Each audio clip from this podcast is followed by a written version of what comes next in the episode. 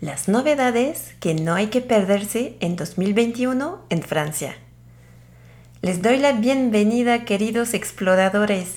Los extrañaba muchísimo. Ya llevamos varias semanas sin subir un nuevo episodio a este podcast y ya por fin vamos a romper con esto y vamos a poder empezar una nueva temporada. Estoy muy feliz de retomar estas aventuras sonoras con todos ustedes y hoy vamos a explorar algunas novedades que deberían de tener lugar en el 2021 en Francia. Y digo que deberían porque con la pandemia todo se ha vuelto muy incierto, pero tengo fe, tengo fe que en algún momento del 2021 podamos volver a viajar a Francia y estas novedades que les voy a contar les van a servir muchísimo. Explore France es el podcast de Atout France en español yo soy Melanie y tendré el placer de llevarte cada 15 días a explorar cada rincón de Francia, su cultura, su gastronomía, sus grandes personajes y su historia. Ponte los audífonos y vámonos a explorar. Explore France. Empezamos esta nueva serie de episodios con un tema que fue el más votado en las redes sociales Muchos me comentaron que querían saber de las novedades en Francia, así que les voy a compartir mi selección. Se supone que en el 2021 vamos a tener muchísimos acontecimientos, aperturas de hoteles, reaperturas, nuevos lugares para visitar, exposiciones, eventos y demás. Entonces es un mar inmenso de muchas cosas que podríamos platicar. Pero eh, yo no puedo comentar todo, entonces voy a hacer una selección y les quiero invitar a explorar conmigo algunos acontecimientos que a mí en lo particular me están emocionando muchísimo. ¿Están listos para explorar estas novedades conmigo? Vámonos. Creo que tengo que empezar esta lista de recomendaciones con dos hoteles que yo ya quiero que abran sus puertas y ya quiero poder ir a visitarlos. Cuando empecé a trabajar en Atout France, yo he tenido la suerte y la fortuna de conocer hoteles hermosos, mágicos en todo el país y ya me estoy volviendo muy fan de este tipo de alojamiento. Yo de niña y con mis papás, siempre que íbamos de vacaciones, rara vez eh, nos quedamos en hoteles. Siempre buscaban diferentes tipos de alojamiento, bed and breakfast o lo que llamamos chambre d'hôte en Francia. Nos hemos quedado como en departamentos, nos hemos quedado en casas de campaña, en bungalows. En fin, creo que he probado bastantes tipos de alojamiento, pero no tanto de hoteles. Realmente empecé con todo ese tema de los hoteles cuando empecé a trabajar en Atout France. Y de hecho, el hotel del que les voy a platicar, pues justamente lo conocí eh, cuando empecé a trabajar eh, en esta oficina de turismo de Francia. No es un hotel nuevo, de hecho es un monumento histórico porque fue la residencia de verano de Napoleón III y Eugenia de Montijo. Ellos fueron los que pusieron de moda eh, y pusieron en el mapa las playas de Biarritz, que luego se hicieron llamar la playa de los reyes y el rey de la playa, porque ahí se reunían toda la realeza y toda la jet set venía a Biarritz y en específico en lo que es ahora el Hotel du Palais. Este hotel estuvo cerrado varios meses para unas remodelaciones y su reapertura está prevista para el 26 de marzo de 2021. Yo amo este hotel por muchas razones. La primera es, como se los comentaba, eh, es un hotel que yo conocí en mi trabajo en Atout France, pero fue el primer hotel al que fui en mi primer viaje de prensa que organicé. Y además llegué a este hotel y era la primera vez que me quedaba en un hotel tan lujoso. La verdad es que para mí fue un sueño, fue irreal cuando entré a este cuarto y, vi mi nombre en la televisión y vi como lo, todo el mobiliario, todos los detalles y los cuidados, no lo podía creer. Entonces eso fue una gran experiencia. La otra razón por la que tengo mucho cariño con este hotel es que mi mejor amiga trabaja en este hotel y la verdad es que es una gran anfitriona y seguramente si tienen oportunidad de conocerla, Lucie Morcely, les van a encantar. Y por último, también fue donde yo pasé una parte de mi luna de miel, así que le tengo mucho, mucho cariño a este hotel, está en mi corazón y en muchos de mis recuerdos. Y de verdad es una experiencia que hay que vivir y estoy muy ansiosa de ver cómo quedó después de la remodelación, pero de por sí eh, tienen eh, un cuidado muy particular a todos los detalles porque es un monumento histórico y tratan de conservar como la imagen y la autenticidad de este lugar, la esencia del, del estilo Napoleón. Entonces dentro del hotel tienen talleres para poder restaurar muebles, tapicerías y todo lo que se tiene que reparar y cuidar en el hotel, lo hacen gracias a esos talleres que tienen. Entonces a mí me parece muy interesante.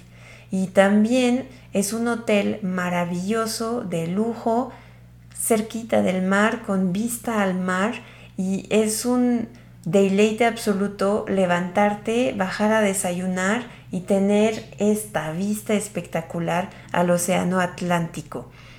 Ahora es un hotel que forma parte de la colección de los hoteles Hyatt, pero sin lugar a duda va a ser pues un hotel con muchísimo em, em, servicio y muchísimo cuidado a todos los detalles para darles una experiencia excepcional.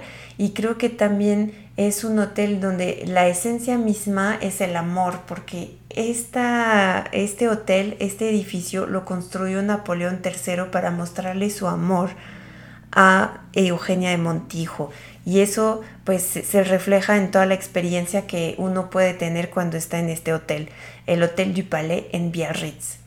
Ahora vamos a dejar el País Vasco, nos vamos a alejar de la frontera con España para volver a subir y llegar a París. Hay un hotel, hay muchos hoteles y hay muchos proyectos, aperturas y reaperturas en París, pero este hotel a mí me llama mucho la atención. Se llama Maison Mère, quiere decir casa madre. Y es un hotel que me llama la atención porque quiere cambiar la la perspectiva quiere cambiar y revolucionar lo que creemos que es la hospitalidad y la hotelería y el concepto creo que responde muy bien a las nuevas necesidades de los viajeros que buscan estar más cerca de la vida local, tener una experiencia más auténtica cuando viajan. De hecho, por eso se llama Maison Mère, porque lo que quieren es que sea una casa donde los viajeros se sienten como en casa, pero también quieren que los vecinos y la gente que vive en el barrio se adueñen y, se sientan parte del proyecto del hotel. ¿Cómo lo hacen? Pues me parece muy interesante que, por ejemplo, a los huéspedes les están ofreciendo eh, poder tener acceso a ciertos servicios fuera del hotel dentro de negocios que están cerca. Por ejemplo, el gimnasio pues no está en el hotel. Si alguien quiere hacer ejercicio, entonces el huésped puede ir al gimnasio más cerca como lo hiciera eh, un parisino que, que vive ahí.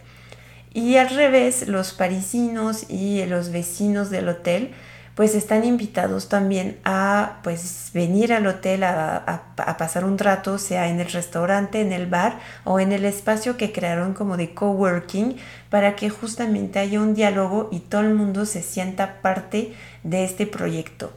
A mí eso me parece espectacular. Es un hotel que se encuentra en el distrito 9, es eh, muy céntrico, pero tampoco es un barrio donde normalmente los turistas se van y se quedan. Está cerca de las tiendas departamentales y las boutiques, entonces es una, es una buena zona, está muy céntrico, pero no es lo más común. Es un hotel chiquito de unas 50 habitaciones y creo que lo interesante es que me parece que tiene buena relación calidad-precio. Y la cerecita del pastel es que la directora comercial es mexicana. Se llama Larisa Guzmán y seguramente varios, eh, varias personas que trabajan en el sector de la industria turística tal vez la conocen. Es una mexicana que ya lleva mucho tiempo viviendo en París, trabajaba antes para otro hotel y ahora está a cargo eh, de la comercialización de, este hotel Maison Mer y a mí me da mucho gusto y me da mucha tranquilidad porque sé que todos los viajeros latinoamericanos que van a ir a París y se queden en este hotel tendrán alguien que les va a poder recibir y les va a poder acompañar en su estancia en español y les va a entender todo lo que necesitan y va a tratar de cuidarlos muchísimo. Ahora les quiero hablar de otro tema que a mí me encanta, que es el tema de los museos y el arte. Y hay varias eh, novedades en ese aspecto en Francia en 2021. Hace unos años atrás abrió un espacio de exposición muy exitoso en París que se llama l'Atelier des Lumières o en español el Taller de las Luces. A los mexicanos les encantó este concepto, se ha hablado muchísimo del taller de, del Atelier de Lumière en muchas noticias, eh, en redes sociales había videos cuando se lanzó eh, en París y me van a decir que esto no es nada nuevo y tienen razón. Lo que es nuevo es que abrieron un concepto similar en Burdeos, se llama Le Bassin de Lumière se inauguró en 2020 en plena pandemia, entonces para mí también es como de, las novedades de las que podemos hablar, porque eh, pues realmente muy pocos habrán podido disfrutar de la apertura de este lugar. Y lo que es relevante de Bassin de Lumière es que se se trabajó dentro de un espacio que era una antigua base subacuática de la Segunda Guerra Mundial, entonces se remodeló para construir este espacio de exposición que se está convirtiendo en el centro de arte digital más grande del mundo. Entonces yo ya tengo muchísimas ganas, ya fui al Atelier de Lumière en París y tengo muchas ganas de ir a ver cómo quedó en Burdeos y ver las próximas exposiciones que van a tener porque son exposiciones que van cambiando todo el tiempo para presentar pues nuevos artistas y este, involucrarnos en este mundo de imagen y, sonido que, que están desarrollando. Otro evento cultural que está muy esperado en el 2021 es una instalación eh, de los artistas Cristo y Jean-Claude en el Arco del Triunfo. La propuesta es envolver el Arco del Triunfo por completo. De hecho, no es la primera vez que esta pareja envuelve algo, de hecho es su marca de fábrica, a eso se dedican, de eso se trata su arte. Y en 1985 ya habían envuelto el Pont Neuf en París. Y pues pretendían eh, repetir esto. Y pues obviamente la pandemia llegó a poner muchas este, trabas. Y también en medio de la pandemia eh, falleció Cristo. Entonces me parece también impresionante que el proyecto pues siga de pie a pesar de la pandemia, a pesar de que los dos artistas ya no están eh, vivos, pues la idea sigue y entonces eh, se anunció que en septiembre del 2021 se iba a llevar a cabo pues la envoltura del Arco del Triunfo. Entonces va a ser un acontecimiento, una instalación efímera, pero creo que va a ser eh, muy impactante y muy fuerte y estoy ansiosa de ver el resultado. Y por último, en el tema del arte, en la primavera del 2021 también deberían de abrir sus puertas eh, un nuevo espacio que se llama la Bourse du Commerce Collection Pinot. Pinot es un empresario francés eh, muy importante y también es un gran coleccionista de arte. Tiene una gran colección de piezas del siglo XX y siglo XXI y buscaba eh, una forma demostrar su colección, pero también de eh, ofrecer un espacio de diálogo para que artistas pudieran exponer su trabajo y pudieran proponer cosas nuevas. Entonces, en este espacio de la Bourse du Commerce, que es un monumento clásico histórico, va a poder dialogar con obras contemporáneas y a mí me parece fascinante porque va a estar en el mero centro de París, a 500 metros nada más del Louvre, y van a tener como esas dos opciones de ir a ver las obras clásicas y del Renacimiento que están expuestas en el Louvre, o también tendrán la oportunidad de ver obras más contemporáneas a 500 metros de ahí en la Bourse du Commerce Colección Pinot. Y voy a cerrar mi selección de grandes eventos del 2021 con otra apertura o más bien reapertura de un lugar que se llama La Samaritaine. La Samaritaine era una tienda departamental que abrió sus puertas en 1870 y que es muy famoso por su estilo Art Deco y Art Nouveau. Yo de hecho tuve la oportunidad de, ir a esta tienda cuando era niña, cuando era adolescente. Fui a París con mi mamá por primera vez, fuimos al Louvre y también fuimos a la Samaritaine y no era tanto para ir de compras y hacer muchas compras ahí, sino que también queríamos ver el edificio porque era muy famoso, era una pieza arquitectónica muy importante en París, entonces queríamos vivir esta experiencia. Desafortunadamente en el 2005 este lugar tuvo que cerrar por una cuestión de seguridad. Ya no cumplía con las reglas de seguridad para poder recibir público y cerraron la Samaritaine. Fue un drama en la vida de los parisinos, pero eso pasó y ya estuvieron trabajando y remodelando este sitio durante 15 años este, todo este trabajo estuvo a cargo del grupo LVMH. Tendría que haber vuelto a abrir en 2020, pero la pandemia no nos dejó vivir este momento. Esperemos entonces que para primavera de 2021 podamos volver a ver a la Samaritaine en todo su esplendor para que la gente pueda volver a hacer sus compras y su shopping disfrutando tanto de la experiencia del shopping como de la arquitectura.